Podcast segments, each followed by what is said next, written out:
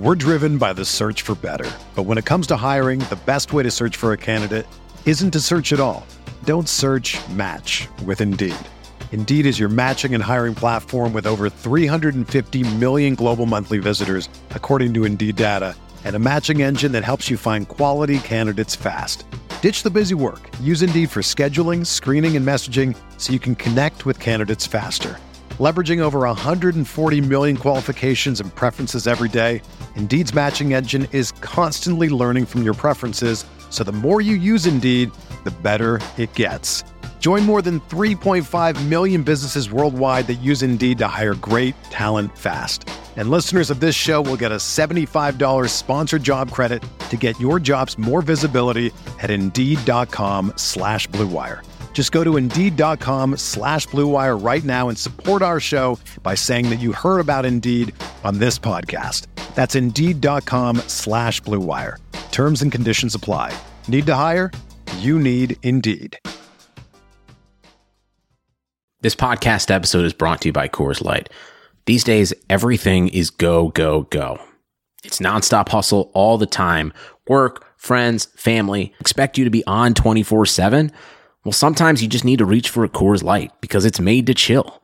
Coors Light is cold lagered, cold filtered, and cold packaged. It's as crisp and refreshing as the Colorado Rockies. It is literally made to chill. Coors Light is the one I choose when I need to unwind. So when you want to hit reset, reach for the beer that's made to chill. Get Coors Light in the new look delivered straight to your door with Drizly or Instacart. Celebrate responsibly. Coors Brewing Company, Golden, Colorado. This is Greg Olsen, inviting you to check out my new Blue Wire podcast, TE1, where I interview tight ends throughout the history of the NFL who have helped revolutionize the position. TE1 is presented by the Chevy Silverado. The Silverado is all about grit, it's strong and dependable, exactly like playing tight end. Just like the incredible players we sit down with on the podcast, the Chevy Silverado is in a league of its own. Strong, advanced, and dependable. Download TE1 today, wherever you listen to podcasts. Blue Wire. What's going on, ladies and gentlemen? Welcome to the Big Blue Banter podcast. Dan and I today are joined by Zachary Lee, who hosts a Bears podcast within the Blue Wire Network. So I hope you enjoy this interview. We go over all things Bears offense, defense, everything about the Chicago Bears, the New York Giants week two opponent in 2020. So please enjoy. Okay, so uh, the Giants coming off of, you know, like what I thought was a pretty good performance given the expectations going into the year against the Steelers are going to come to Chicago where there's no fans, so the home field advantage. I don't know about you guys, but after watching one week of this, kind of feels like it's out the window. Like it doesn't really track in the way that it used to. So we'll call it a home game for the Bears, but I don't know. I don't really know how to feel about that. Nevertheless, the Giants come to town for a Sunday affair uh, coming up this weekend, and I just want to know, like, given what happened yesterday, because we're recording this on a Tuesday, you just had the Monday nighter and a lot of time to reflect today. How are you feeling going in against the Bears before we even talk about what the Bears are up to? And you would expect for a team that just came off a loss because if you really look back at some of the Giants' opening day losses over the last four years under Ben McAdoo as head coach and then Pat Shurmur, and they really have had a lot of opening day losses. There's just a lack of energy that you felt was there with this Joe Judge team. These guys were playing for Judge. The tackling was better. They were flying around the football on defense early on. Obviously, at the end, they kind of lost a little momentum on defense, but, you know, that's what's going to happen against a veteran quarterback who's figuring out a defense that really wasn't showing too much. It was a lot of the same coverages. But going into this game, I think it's up for grabs for both teams, honestly, having seen the Bears a little bit in week one and having seen the Giants. Now, we can look back at last year, the matchup in Chicago. Daniel Jones played in that game, Mitchell Trubisky played in that game. Both players will be quarterbacking their teams this weekend. I think, like you said, though, it's a little different because in that game, there were Chicago fans. And Chicago is a stadium, I think they have a unique advantage because of the wind. And it was a later season game, wasn't at the total end of the year, but it was more towards that middle end. And in the end, that game, Mitchell Trubisky ended up nearly throwing for 300 yards, figuring out the Giants' defense, really beating the zone. They played a lot of zone that game. And Daniel Jones had to kind of make that fourth and 14 touchdown throw, which was one of his best throws of the year, to even give themselves a chance in that game. But ultimately, Chicago controlled most of it and won the game. So I think you look at that, Chicago comes into this game with the same coaching staff. And I think because of those things, they have an advantage against obviously a team with a new coaching staff. Still, like I said, getting working out the kinks of having no preseason. So I feel like although the game is up for grabs, I will go into this thinking Chicago has a small edge here. Even though I'm not, I'm still not fully sold on Trubisky. Nick, how do you feel going into this one? I have to agree with you. I do feel Chicago has a small edge, and the fact that the Giants have to travel, there's something to be said about that just in general. But there are no fans, as both of you guys already alluded to. But I'm not sure if either of these teams are going to be able to really establish the run because the Giants' interior offensive line cannot block or generate any kind of power at the point of attack when it comes to running the football. And one of the strengths of the Giants defense is the fact that they're pretty stout against the run with Dexter Lawrence, Dalvin Tomlinson, Leonard Williams, and Blake Martinez, who was flying all over the field, who Zach is pretty familiar with, I would imagine, since he was in Green Bay. So That's there might be a lot of passes in this game. I'm actually kind of excited to see it. Mitch Trubisky could be in for a little bit of a fantasy affair if he can play like fourth quarter Mitch Trubisky and not the first three quarters of Mitch Trubisky, but it should be interesting for sure. Well, on yeah. that note, before you dive into it, Zach, I would ask you because what we've seen all preseason or not preseason, all training camp, and then what we saw in week one, and then what we've seen with Patrick Graham, the new Giants defensive coordinator, in his stint with the Miami Dolphins last year, is that he likes to run a lot of man coverage against the Steelers. Even once they started beating the Giants, who were in predominantly man coverage, he didn't really change out of it. And last season, I felt like Mitch Trubisky found a lot of success against the Giants when they were in zone. So is Mitchell Trubisky over his career with the Bears, have you noticed any difference for him as a man, as a quarterback in man versus zone? Because we could tell you right here and then, and the stats bear it out. Daniel Jones was a much better quarterback last year against man coverage than he was against zone. So I'm curious if Trubisky has any of that to his game. Uh, absolutely. It's actually a great point and a good place for us to, to jump off. So the Bears somehow just managed to beat the Lions uh, here on Sunday. And the reason they did it is because Matt Patricia is a bad coach of football. They had they ran zone for three and a half quarters, and then right there at the end, they started to go to man coverage. And if you look at Trubisky's career and the splits, just him versus everybody else in the league, and him versus the Lions, it's night and day. And that's because Patricia, come hell or high water, is going to go to man coverage. Trubisky doesn't have to make reads in that regard. He doesn't have to read the zone and find the windows. I think we all, anybody who's a fan of the NFL understands at this point that Trubisky isn't an accurate quarterback. Like he whether through footwork or the way he's seeing the field or anticipating where a guy is going to go, he misses windows constantly. And that's the sort of thing where where zone coverage um, it really shows up versus man coverage where a guy can make an adjustment. It's a one-on-one battle. There can be hand fighting, that sort of thing. So um, I'd be really surprised if the Giants went to man coverage for the you know predominant nature of their defense this Sunday, only because of Mitch Trubisky's documented struggles leading up to this point. Now, uh, that may just be like the tendency and nature of the of their defense of the new coaching staff's defense, and that's something I would ask you guys, which is like, you know, you want to coach a certain way, you want to scheme a certain way, but when everything that the guy does is predicated on that particular thing, like do you switch it up and do something different, especially this early on when you're still installing your scheme, still, still trying to get guys to play that way? I think you bring up an excellent point there, and I'm going to see what Nick feels on this. But for me, the idea of matchups will always outweigh the idea of setting your scheme in stone and making sure that your players play to it. And while there is some merit to the idea that, okay, this is a young defense that lost two corners they were expected to start the season, a safety they were expected to play probably close to 98% of the snaps in Xavier McKinney, and really have new guys and faces, therefore, in the secondary, will zone lead to miscommunication? Yes, but when you have these kind of splits against a quarterback like Mitchell Trubisky, who still has problems this far into his career processing and operating against zone coverage, I think you have to come out with a game specific plan to face a quarterback like that. You look at what Jason Garrett did, for example, on the flip side against the Steelers. Sure, the Giants didn't produce that many points against a really, really good defense, but they moved the ball because Jason Garrett had a game specific plan.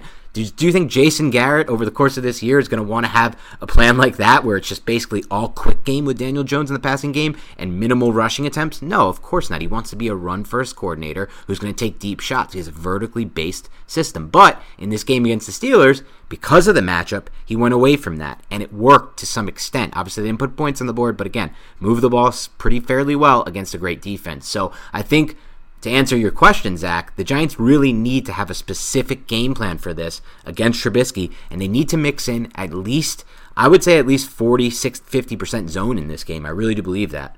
Yeah, come out in something like cover two, because what Patrick Graham did against the Steelers, it seemed like there was a lot of man coverage, a lot of two high as well, and a lot of also five man pressure packages when they weren't in two high. And I'm guessing against Mitch Trubisky, you're going to want to obviously pressure him and force him to make some boneheaded mistakes hopefully get some turnovers out of it. But I, am thinking that the Giants will go into this and implement more zone coverage, more cover two, cover three. Pattern match it a little bit. You can do a little bit of mixing of zone and man coverage on the same play, but they're going to need to have an answer for the pick and the rub routes and the obvious routes that the Steelers attack the Giants with because Big Ben and that offense were just rubbing the cornerbacks off of and legally doing it off of their coverage assignments and man coverage and with under routes and things of that nature and it really forced the Giants to not succeed in man coverage. So I'm hoping Patrick Graham sees this and he'll adapt and he'll come out with more zone concepts or at least a little bit more creative man concepts. This football season will be different, and Pepsi is here to get you ready for game day no matter how you watch this season. I don't know about you, but sometimes I love to just crack a Pepsi. It could be a Diet Pepsi and just chillax and watch some football. Pepsi is the refreshment you need to power through game day and become a member of the League of Football Watchers. These passionate fans are the real generational talent that Pepsi fuels because Pepsi isn't made for those those who play the game. It is made for those who watch it. Pepsi, made for football watching. Even though sports had a break, your business didn't. You have to keep moving, and that makes hiring more important than ever. Indeed is here to help. Indeed.com is the fastest number one job site in the world because Indeed gets you the best people fast. Unlike other sites, Indeed gives you full control and payment flexibility over your hiring. You only pay for what you need. You can pause your account at any time, and there are no long term contracts. Plus, Indeed provides powerful tools to make your search that much easier, like sponsored jobs, which are shown to be three and a half times more likely to result in a hire, with 73% of online job seekers visiting Indeed each month. Indeed is going to get you the important hire you need, just like they have for over 3 million businesses. Right now, Indeed is offering our listeners a free $75 credit to boost your job post, which means more quality candidates will see it fast. Try Indeed out with a free $75 credit at Indeed.com slash BlueWire, all one word. This is their best offer available anywhere. Go right now to Indeed.com slash BlueWire Terms and conditions apply. Offer valid through September 30th. I think, you know, just objectively, as best I can, looking at the Bears, what they're up to on offense, what's worked and what hasn't so far, and also with like a little bit of a knowledge of the history of the last two years. If I'm going up against Trubisky, I'm just trying to get him to string together drives because that's what he can't do. Like, it's the, consi- I think we were 0 for 7 on Sunday on third down uh, conversions before he made one. Um, it's the ability to just make the pass that's there. Uh, and look, guys are schemed open all the time. He's getting better at reading the field and, and you know selecting the right guy. But just because he does that doesn't mean that he's going to deliver the ball where it needs to be. And so it's really just about singles and doubles. It's not about the home run shot. The Bears don't really have. Mm, they've got a rookie that's worth mentioning down the line. We'll get to that, but they really don't have a lot of explosive playmakers when it comes to getting the ball down the field. So if I'm the Giants, I'm just shelling up. I'm telling Trubisky, hey, find the windows and then string together a 10, 11, 12 play drive because we don't think you can. Now, at the same time, the Bears shifted their entire offensive staff in the offseason, save for Matt Nagy.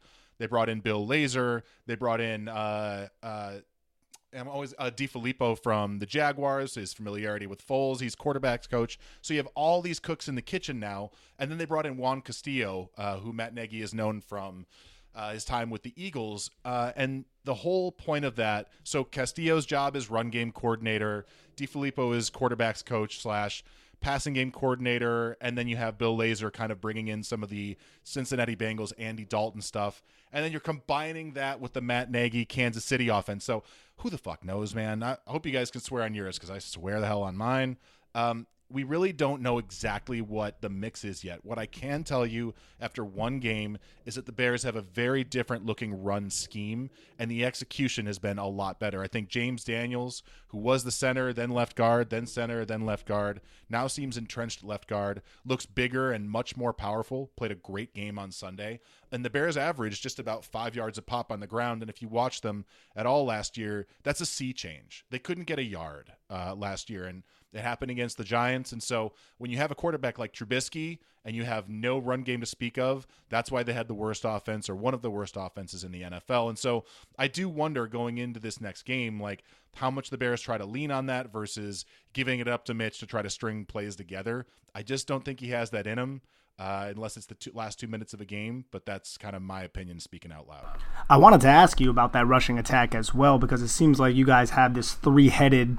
I don't want to say three headed monster because Montgomery seems to be dominating the touches, but I saw a couple A gap runs by Tarik Cohen where he picked up, I think, 10 yards on one and then eight on another. And then Cordarrelle Patterson is also mixed into this a rushing attack. Do you think it's going to still be like this as Montgomery? You think Montgomery's fully back from this injury, or do you feel like it's always going to be these three running backs that are being shifted through the Chicago Bears offense? I think you know it, it's a good question, and I think and I'm going to turn it back to you guys in a minute, which is what was just a week one thing, like part of a game plan, and what is the attack going on for this year. But in terms of the Bears, they're really hoping that Montgomery is the guy to take 65, 70% of the touches in the backfield Tarik Cohen's always going to be a scat back, you know, mesh concept guy with the tight ends, more of a, you know, a pass catching back than anything. But, you know, the fact that he, for the first time in his career, was able to take the ball in the backfield and run north south with it, that's a miracle. That hasn't happened to this point. And if you talk to any Bears fan, they'll tell you that Tarik Cohen is an incredible talent who loves to run out of bounds for no particular reason at all. He just doesn't read blocks very well, doesn't cut back north south and it's incredibly frustrating given his talent to, to miss defenders. So um, I was surprised that Montgomery was going to A, suit up, and B, that he played as much as he did. I, I, can't tell you how many times I watched him getting up off the ground to be like, any limp, any wincing. He looked fine. So I guess he's a quick healer, or he hides pain well, or it wasn't that bad, or some combination of the three, because he looked pretty much healthy. And so that I think the mix that we saw is pretty much what it's going to be, which is the bulk to Montgomery – uh, some, you know, mm, change up looks to Tarik Cohen, either coming out as a scat back or occasionally straight out of the backfield and through the A gap just because defenses aren't looking for it. And then the one to one to two, maybe three times a game where they give uh, Cordarrelle Patterson a lane and tell him it's a kickoff return from the 25 yard line, ready go. I got a question for you as we keep it on the running game for a second because mm-hmm. I remember a lot of the buzz coming out of training camp, and it was coming from some of the Bears players and I didn't get a chance to do the All 22 or even just the regular broadcast Game Pass yet of Bears Lions, so this is why I'm curious about it. Was that they had something special coming in the run game? They had something different coming. They had get prepared. Basically, it was one of the quotes I think I saw for something interesting in the run game from the Bears. Now I counter that with the Giants did a really good job in the run game, especially in the first half against the Steelers, but the Steelers were down some linemen. And the Steelers didn't really do anything too exotic in the run game, I thought, until they kind of ran that shotgun trap play that, that killed the Giants when Peppers kind of didn't fill it in the alley there towards the end of the game. It was a very straightforward attack, I thought. So, from what you saw, was there anything really different from what you've noticed from Nagy in the run game? And I guess with Castillo now in the mix, and something that the Giants should really could catch the Giants by surprise, I would say? I think at this point they've got the Giants have a little bit of film to work on, but if they were coming into week one, it's a sea change. It's a completely different run game. Mitch Trubisky is no longer uh, starting from the shotgun for you know 70% of his snaps. He was under center and they were running play action more often than not. And part of that is I mean, if you look at the the formations they were running out there and the personnel groupings, they were in 13, they were in 12, and it was already. I think they, you know, they were second to last in the league last year in those categories. A lot of that was predicated on personnel or a lack thereof. But now with Jimmy Graham, Cole Kmet, the second round pick, who looks like a player, looks like he's actually going to be a guy in the league. Uh, and I know this given that we just dumped um, Adam Shaheen, who was supposed to be that guy, clearly wasn't. So now this looks like he's actually a, a tight end. And then uh, Demetrius Harris, who is a generally a run blocking tight end. So they brought in three new guys, changed the position grouping, and immediately now, given the concepts of Juan uh, Castillo, Bill Lazor, and Matt Nagy kind of like throwing his own touch on it, I think you're going to see a much different approach to the run game. And part of that is just letting Trubisky play under center and letting his his ability to roll out his threat in the run game um, be a factor on the field versus the shotgun RPO look, which the league figured out about week six of Nagy's first year, and it took them another year and a half to figure out they had to make an adjustment. That makes sense to me. Um, and then, but speaking to that, you mentioned that they're using more 13, they're using more 12, they're in under center a lot more with Trubisky. One of the matchups that really stands out to me in this one, and this is a player I've always had a man crush on coming out of college, and I believe that if you really watch the tape on him, he's creating separation at a much higher rate than the stats showed because Anthony Miller, wasn't it? Oh yeah, it's Anthony Miller. It's Anthony Miller. And while I am okay with the matchup of an Allen Robinson against James Bradberry, really the only Giants corner to speak of right now that you can trust. Though I do worry about the times when, and they did it a lot last year, but I'm, this is kind of a two part question, when they used A Rob in the slot, because I do not think the Giants really have a guy to match up for him in the slot. My question for you is this Was Anthony Miller on the field when they went to 13 and 12, and were we still seeing such a high percentage of A Rob in the slot? I think you'll have to like double check this against the stats, but I believe that Anthony Miller was on the field about 70% of the offensive snaps. Um, and he was a ghost on the field until about the third quarter. Now, that largely wasn't his fault. The Bears couldn't string together a drive. It's hard to kind of get all your offensive weapons involved when you're trying to just get, you know, your first first down, that sort of thing, especially with the newfound emphasis on the run game. So I kind of I don't really put that on Miller as much. Now, I'd ask you guys like how much credence do you give to positional coaches saying, "Oh my God, this guy, it's clicking this year. He's really getting it. He knows all the positions, etc., cetera, et cetera." The book on Anthony Miller, you know, in his Bears tenure, has been an incredible talent. You know, from his first training camp, the separation uh, was really apparent right off the bat, and you kind of thought you were going to have a star. The problem was that the confidence was there, but the the playbook knowledge was not. He often ran the wrong route, made the wrong read.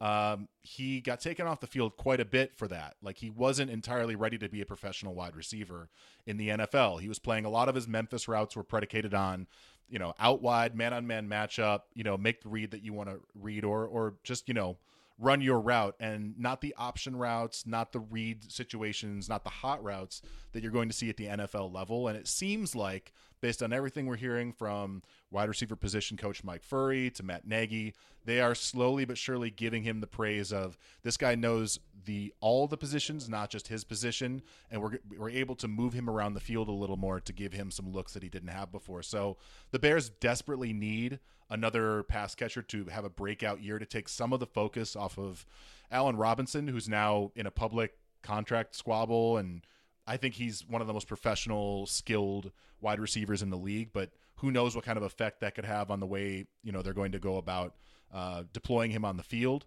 Nevertheless, like Anthony Miller having that huge, huge, huge fourth quarter against the Lions, a one-handed grab to to extend a drive, the the game-winning touchdown, and the way he reacted to it. And I know that sounds very much like you know body language doctor, but in the past, anytime he caught anything, he's screaming in a guy's face. He get flagged for um, for you know taunting. Uh, he just seemed to like he just seemed to be too excited. I don't know how else to put it. And uh, there's a new calmness about him and a new kind of control that I saw on the field on Sunday that gives me the hope that he could be the guy this year to like really step up and be a premier option for the Bears offense.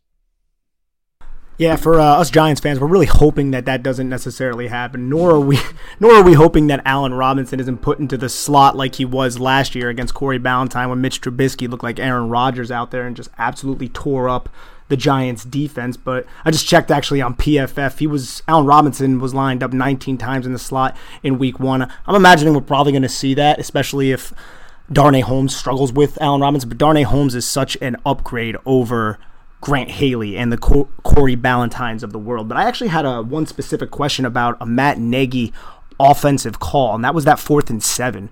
Did you agree with that, or is that something that Matt Nagy really does on fourth and seven? Go for it when you're on around the 40 yard line with someone like Mitch Trubisky. I guess does the team not have a lot of faith in the field goal operations that you guys have? Well, okay, good question. And I think there's a little bit of context here. One is that Cairo Santos is currently our field goal kicker with Eddy Piñeiro out on the weird new three week injured reserve. By the way, just as an aside, I don't like that they're calling that injured reserve because that fucks with my head. I'm like, they're like, oh, he's on IR. I'm like, oh, he's gone the whole year, maybe week 11. They're like, no, no, no, he'll be back in two weeks. I'm like, that needs to be, that needs to be like friendly IR, FIR, something else because it messes with my head. But so Eddy Eddy Piñeiro is on friendly IR uh, and may or may not be back given that Cairo Santos is hitting field goals and extra points. But I think the Bears had the conversation of like, we have the trust in our defense. We we want to play a little more aggressive going into this game, and if we have that option for like a 50 yard plus field goal or taking a shot, you know, get like I think they were hoping it would be a fourth and three, fourth and four versus a fourth and seven. But they they'd had a pregame conversation of if we're in that environment where it's either you know punt and you know a twenty yard punt to try to pin them deep, or a long field goal, or go for it, that they wanted to go for it. So Nagy's kind of done that uh, a number of times in the past. He's a generally more aggressive coach, especially given that the Bears have had a good defense during his tenure, that he can take those risks.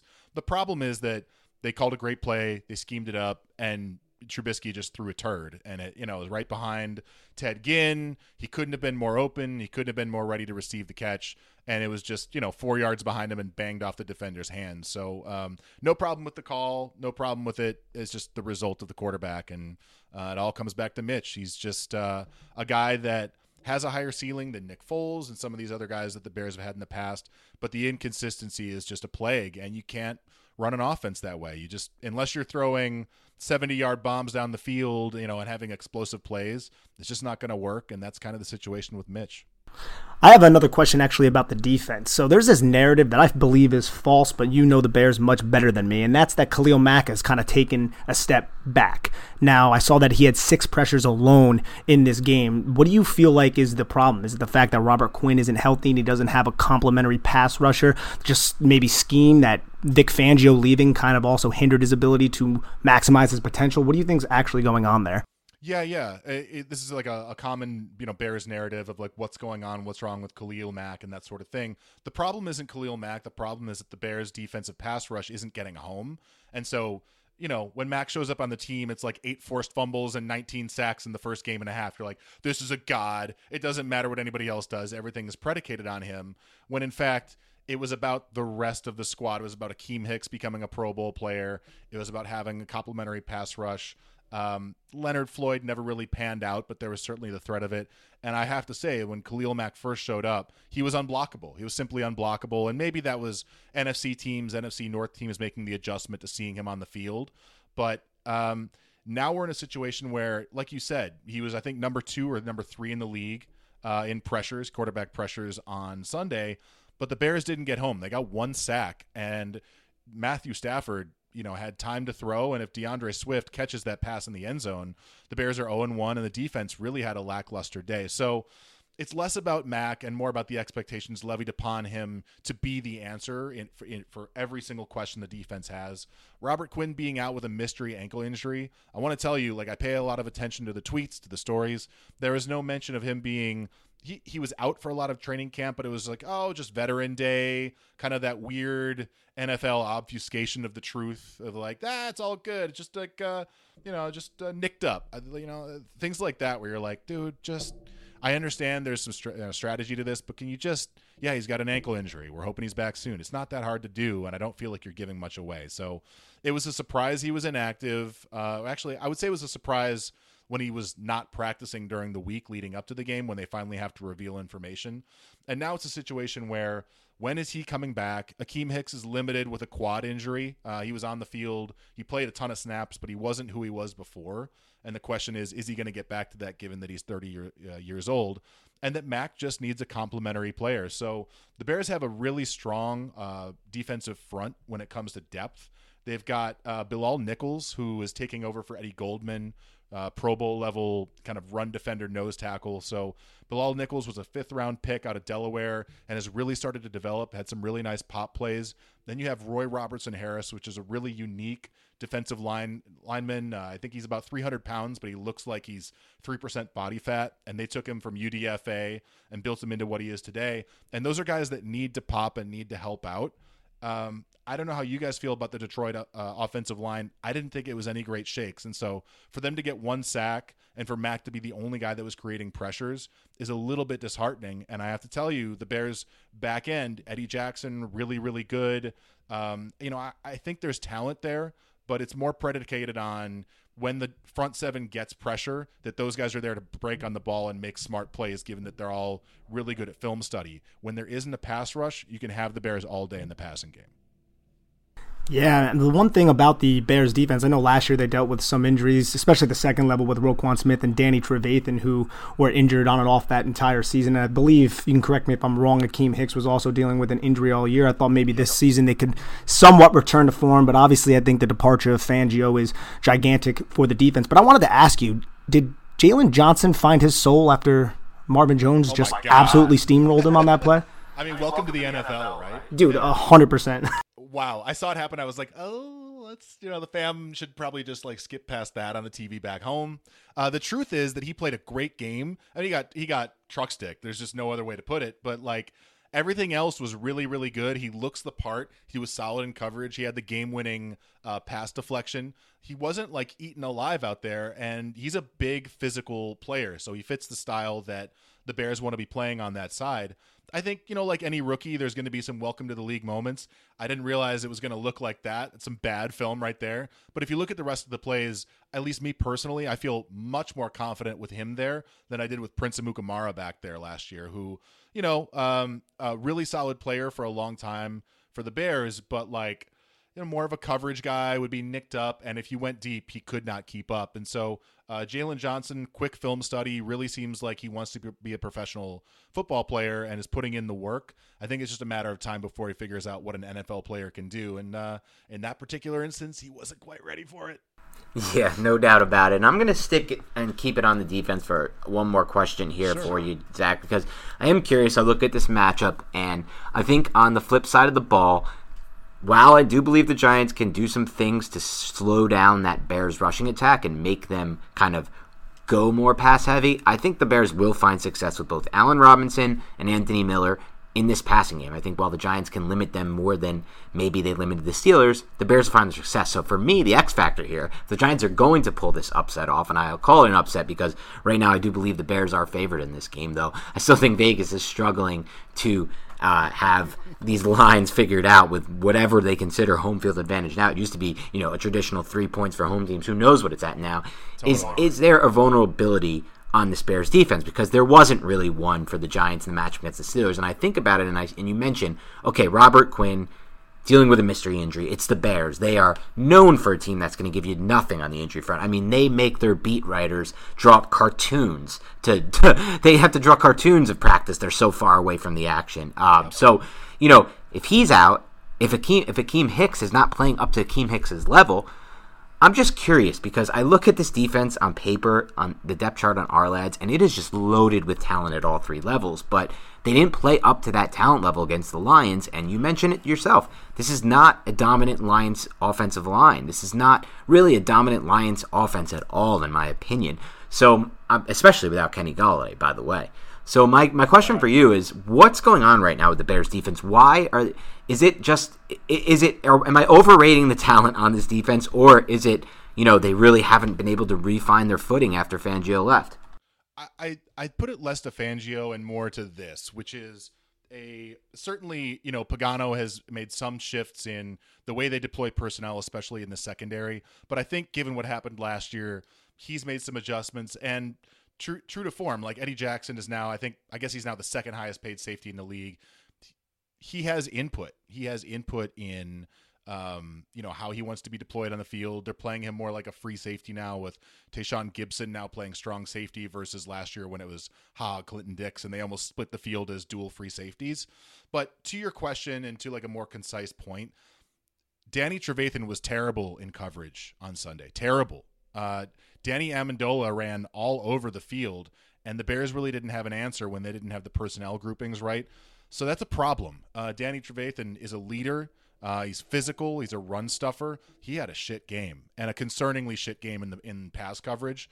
So you have that aspect of it. Like, how are they going to be able to cover uh, short crossers, rub routes in the middle of the field, that sort of thing? And then is the pass rush going to show up? And it can't just be about Khalil Mack. Like, it looks like it looked to me like um, the Giants had a little bit of trouble, not just you know, maybe less so protecting the passer, but certainly like I'm looking at the Saquon Barkley stat line. I can't quite believe it. Like, it, how, how does that happen given his talent? It's the most terrifying running back in the league from my perspective. And for him to have just no opportunity to get off at all, uh, it says a lot. So uh, the Bears were vulnerable in the run game. Adrian Peterson ran all over them early on, especially from a physical standpoint. I think the Bears certainly can, you know, do run fits, but if you can like physically manhandle them a little bit, you can get up and down the field in the run game on them. And then again, as I said before, in the pass game, if the rush isn't getting home, you can have them, uh, especially like I said, crossing in the middle of the field, zone based looks. The Bears are going to give up yardage and do a bend don't break situation. So um, that's really the story from the defense, which is the expectations are high and they may not be as good as we thought they were. Evan Engram can have a bounce back game if Danny Trevathan is tasked to attempt to cover him because, geez, Giants fans know Evan Engram needs some sort of bounce back game. But I wanted to ask you, Zach, do you have any questions for us uh, when it pertains yeah. to the New York Giants? Yeah, okay. So, like, really on that front, like, if you're the Bears defense and you're looking at the Giants, like, what are what what worked so well? What worked well yesterday? Uh, to the point that you're like, hey, that's something we need to lean on and that the Bears should be looking at, and what's something that's like, yeah, this is more of a weakness on offense, and um, we just, you know, that se- seems to be the sort of thing that we can't get done. I think from the offensive side of the ball, the Giants are going to want to do what they did in week one and what Daniel Jones did best in his rookie season, and that's operate in the quick game. It's get the ball out fast, have a timing and rhythm based passing attack. He is at his best when his ball placement is the is at the forefront, and his ball placement is at the forefront when he's throwing from a clean base.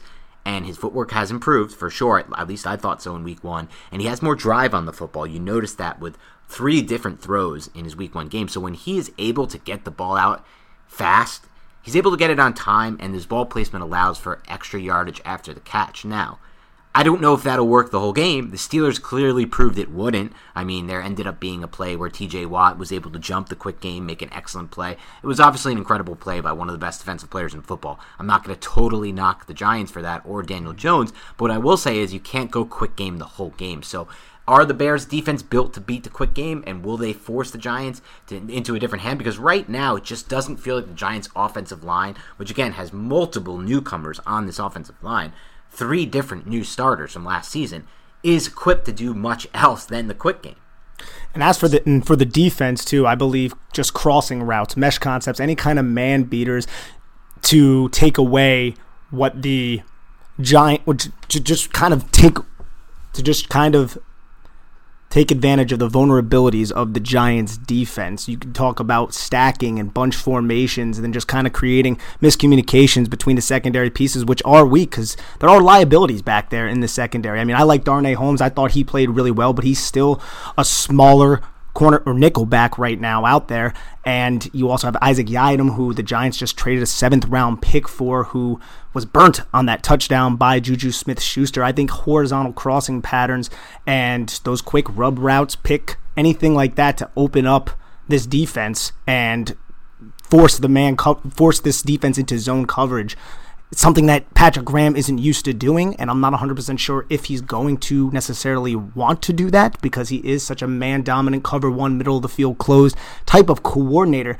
But I feel like if they just operate with those quick horizontal drag routes and manipulate the coverage, they they're going to have a chance to really take advantage of the secondary of the Giants, and especially if they can line up, say, someone like Javon Wims, a lesser receiver, against James Bradberry, who predominantly plays on the left side of the field, that would probably work to the advantage of the Bears as well. So Bradberry generally stays in one place. He doesn't float with your best receiver. Uh, well, in this one game, he didn't. He lined up twice on the right side, and every one of the other snaps were on the left side. I mean, it, it strikes me that the weaknesses you're discussing are ones that play well into your hand when it comes to matching up with the Bears because it's asking Mitch Trubisky to diagnose a weakness in the defense and go after you know the weak point. Uh, that's that's a problem because he hasn't shown the ability to do that. Meanwhile, you have guys that I really like. Leonard Williams, I really like, especially in the run game. So like if the Bears can't, you know, if they can't run the ball early, if they can't establish the run and they put it on Mitch's shoulders, any other quarterback, you know, of competence, you'd feel like, all right, there's a lot of weakness there. There's a really like a glaring la- lack of depth. But with Trubisky, you know, that may not matter. He may not be able to put it on a guy's hands, so you may get away with it all the same. You know what I mean?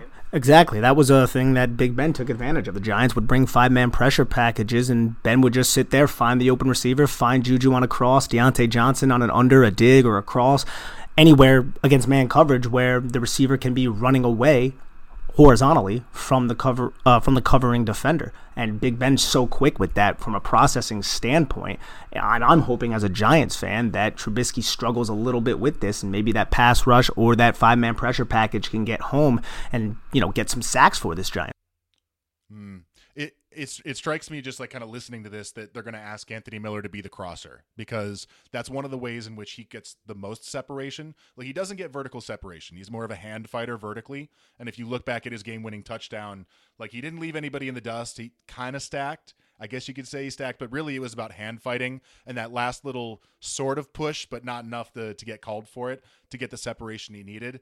But running across the field, it's almost always coming out of his break. He's going to get a couple yards of separation. So my guess would be that the Bears ask him to do that. And then I guess I would just ask, you know, like, what are the linebackers like in coverage? Because the Bears didn't get Jimmy Graham or Cole Kmet involved in the passing game in the way that they wanted to. And I know that's going to be a point of emphasis just for the Bears, regardless of opponent.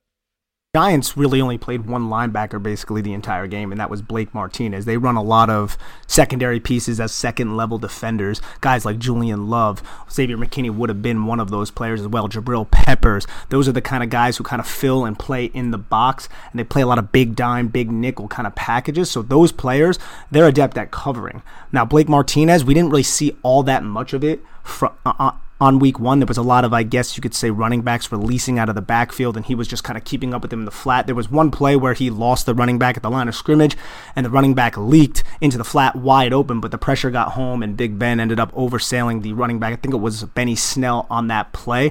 So we don't really know. I've watched Blake Martinez with the Packers, and again, he wasn't tasked to cover all that much, it didn't seem like, and they run a lot of similar concepts to Patrick Graham. Patrick Graham used to coach there as a linebackers coach, but they run a lot of those, you know, big dime, big nickel. They have a lot of second level defenders who ha- who have the coverage ability but aren't liabilities in the box. So if you see guys like Julian Love and who played every snap for this Giants defense, there was only a couple players who did. I believe it was Blake Martinez, James Bradberry, and Julian Love who played every snap. And then you got guys like Logan Ryan who are still getting acclimated to the defense. He played 38 snaps, which was like sixth or seventh most out of all the defenders out there. If you have those guys, I think it might be a little bit difficult for the for the Bears to really create separation, but I think there are weak points on this Giants defense that Mitchell Trubisky can probably take advantage of. And it's the same liability that the Bears circled last year, and that was Corey Ballentine. Now he's playing on the boundary, but he played a significant amount of snaps. And I think wherever Corey Ballentine is, the Bears are going to look to target that side of the field. I think that's going to be the Bears' game plan, at least initially, until he proves that he can stop that because he kind of has just been somewhat of a liability, I guess you could say. I don't think he played terribly in week one, but he's definitely the person I'm going to target rather than someone like James Bradberry or some of these other secondary pieces that are back there. Sure. And it makes sense that any NFL uh, offensive or defensive coordinator is going to say, let's make Mitch Trubisky beat us because uh, more often than not, that's a winning formula. Um, is there is there anything you're seeing in the develop? You mentioned kind of velocity on throws, but and and foot placement, but you know we're in the year two of Daniel Jones, and um, you know I think at least from my perspective as somebody who's you know just casually watching, he's exceeded my own personal expectations of what he would be in year one. Like the fumbles are one thing, the ball security, but like in terms of poise, in terms of being able to put the ball in a good place, I feel like you've got a franchise quarterback. Do you feel the same way? I do, and I'm sure Dan does as well because Daniel Jones really has some balls back there. He will step into the pocket, take big hits, and deliver balls with good placement. To be honest, I mean he did it in this game with the the ball, the deep post, the 41 yard touchdown to Darius Slayton, and I come away I came away really intrigued with Daniel Jones's first performance in this new offense in this truncated offseason with an offensive line that couldn't block and no rushing attack. Cards are kind of stacked against him. And I know he had the boneheaded play, which I thought was a terrible play call. You have a weak play action to the same side and you're going to roll out to the opposite throwing arm of Daniel Jones. That's just putting him in a terrible situation. And I love some of the other red zone play calls that Jason Garrett had, especially after the botched punt from Diontae Johnson. I thought that was a really good sequence of plays from Jason Garrett, but that one I really disagreed with. Put Daniel Jones into a bad position, and Daniel Jones compounded that by making a really bad mistake. He should have obviously either just took that sack, tried to get a yard rushing, or just throw it way earlier. But he has to turn his whole body and try to set his feet. It was just, it was just terrible. But on the whole, when it comes to Daniel Jones, I'm I'm happy that he's the New York Giants quarterback, but he still does have a lot to prove. Yeah, and on my end, Zach, for me, coming into the process, he was not a prospect I loved coming into the draft. And then he won me over really quick in his rookie season. And then from that point on, those te- those expectations have been a bit tempered. I think when it comes to Jones, what happens here is you have a lot of people who had a pre-draft take about Jones and haven't been able to come off it or want to be proved right in it. And you see this with a lot of players across the NFL. But the reason why I'm still high on Jones is if is for is is really it boils all down to this, Zach. It boils down to when I'm evaluating a quarterback, I'm interested in one major thing: can he keep an offense in rhythm and on time in the passing game? Due to mechanics from the arm standpoint, from the upper body up, footwork, lower body, which I thought needed to be improved as a rookie. I thought needed to be improved during his time at Duke, where I thought that, well, you know, he had excellent coaching when it came to his throwing mechanics at Duke with David Cutcliffe, who really focused with him there to get this over the top throwing motion down. And he really, and I think it's why he's able to stay so accurate and his ball placement is really not an issue. You look at some of these young quarterbacks, Darnold, Josh Allen, Dwayne Haskins, there are a lot of balls that are really off target from platforms that are balanced, but that's not the case often with Jones. Really, his misses come when he short arms balls on deep balls because the arm talent is somewhat of an issue, and that was only really apparent anyway in the late season games. But for me, with Jones, if he improves the footwork, which I think he's taken steps to do, he still has it all upstairs. The real key for Jones, for me, will be the mental processing. That has to speed up, that has to get better. He showed some signs of improvement against zone in week one, but in conjunction with that, he has to play a little bit less hero ball. It really does come down to that. And that's something that I don't know they'll be able to get to take out of him. This might just be who he is. It's who Eli Manning was. And Eli Manning, when he was at his best, helped the Giants win two Super Bowls. The second Super Bowl in 2011 that, objectively speaking, was pretty much all him and a couple receivers. They were 30th in run game that year. They were 31st in defense, and their offensive line graded out 32nd of all 32 teams in pass protection. And they found a way to win a Super Bowl because he came up big in big moments and he took a lot of chances. And that year he hit on him. So Daniel Jones will be a gunslinging type quarterback who plays hero ball, but he has to tone down the hero ball. But for me, if I'm looking at evaluating quarterback play, what's going to last over time? It's that ability to stay on schedule, stay on time, stay in rhythm, and that comes with excellent ball placement. That comes with understanding timing concepts in the passing game, and it comes with arm mechanics and footwork. All of those things need to be there. And even what Nick said is a really important factor too. That toughness and poise in the pocket, that willingness to take a hit and still deliver the football. He has all of those things. So if you can speed up the mental processing a bit, specifically against zone, and limit some of that hero ball play, I do believe that he is the long term answer. That feels like that feels like a guy that just needs his reps. He's going to be in the league for 15 years doing great things. Honestly, must be nice. Must be nice. I will say uh, j- just kind of wrapping up for a second here. I know we've been on for a minute, but I do want to give you two kind of like things to look out for from the Bears on offense that they've been kind of deploying, and you can tell that the coaches are excited trying to find just like you know a couple, a handful of plays each game. And the first one is Darnell Mooney, who is a fifth round pick out of uh, Tulane, who's a burner. He's like a four three burner, and I'm telling you that like just given what he was able to do on Sunday, what happened during training camp. They're going to be looking to get him involved, maybe in a deep shot, maybe just like on a deep crosser. But uh, he looks like a real player. The speed plays, he gets in and out of breaks, and he's uh, he looks like a football player. He juked a couple Detroit Lions defensive backs out of their shoes. So I would look for a couple plays for him when he's on the field. I think he's number 11. I'm still kind of getting used to seeing him.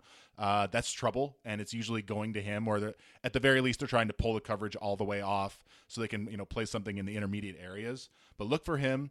And then Cole Kmet has still not caught his first NFL pass, and they love him. They cannot stop talking about what a professional he is, how quickly he's picked up everything, and that he's just so well rounded. So I'd be looking for both of those rookies to make an impact on Sunday.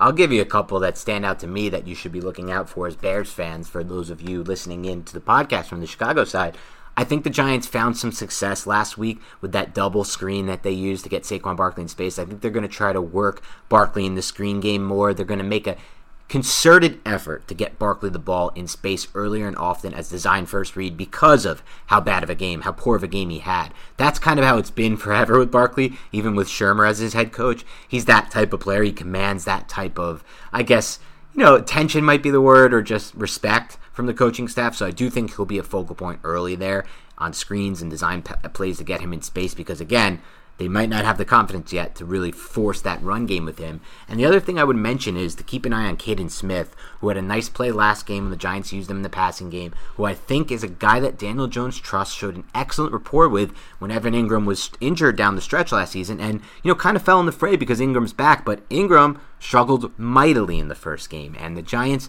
have already said, Jason Garrett's repeated it multiple times, he really, really, really likes this tight end corp. He thinks there's a lot of good players in the tight end core that he can use in different roles. So I think Smith is one of those talented players to keep an eye on. Both Smith and Barkley, I think, could play big I would say for me, like the most terrifying possible prospect going into a play, like seeing it develop, is seeing Evan Engram pull Roquan Smith away from the intermediate areas, and then seeing a ball go into space to Saquon Barkley and Danny Trevathan on the other side of it. It's terrifying. A Texas concept. Dan and I have been pounding the table for them to utilize something like that.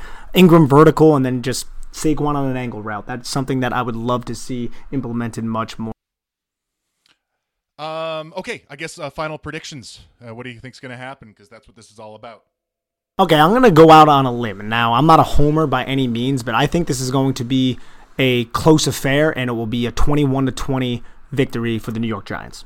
I actually have some confidence heading into this game as well. Like I said, I do believe that after a little bit of struggles early with the Chicago Bears trying to establish a run game and trying to get that going, they'll find success against man coverage because I do think, unfortunately, the Giants are at a point now where even though the matchup screams play zone against Mitch, they're going to play a lot of man and he'll find success with both Miller and Robinson, specifically when they're lined up in the slot. So I think the Bears will put on some points here. I think the final score here will be 23 to 20 Giants, though, because I do think the offense for the Giants gets going in this game. I don't know what it is. I asked you the question earlier. It surprises me. I'm going to watch this team again because uh, I haven't seen it yet. I'm going to watch the full game, Game Pass game of Lions Bears, but this Bears defense just isn't playing up to the talent level right now.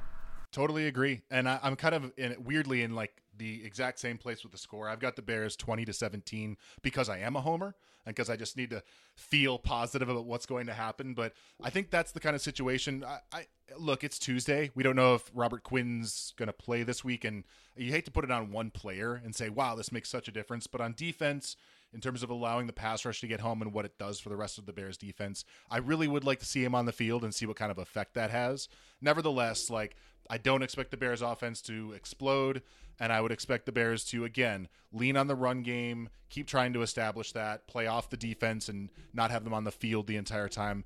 And the last thing I'll tell you to look out for and I pre-apologize for it is the Bears Soldier Field bear raid siren which they did last year when there's fans in the stands and at least there's some fans to drown it out. I'm terrified they're just going to blare that fucking horn the entire time with no fans in the stadium. So I pre apologize for that. I have nothing to do with it. Can't be worse than the Bears all 22, to be honest. Oh, that was mean. I didn't appreciate that.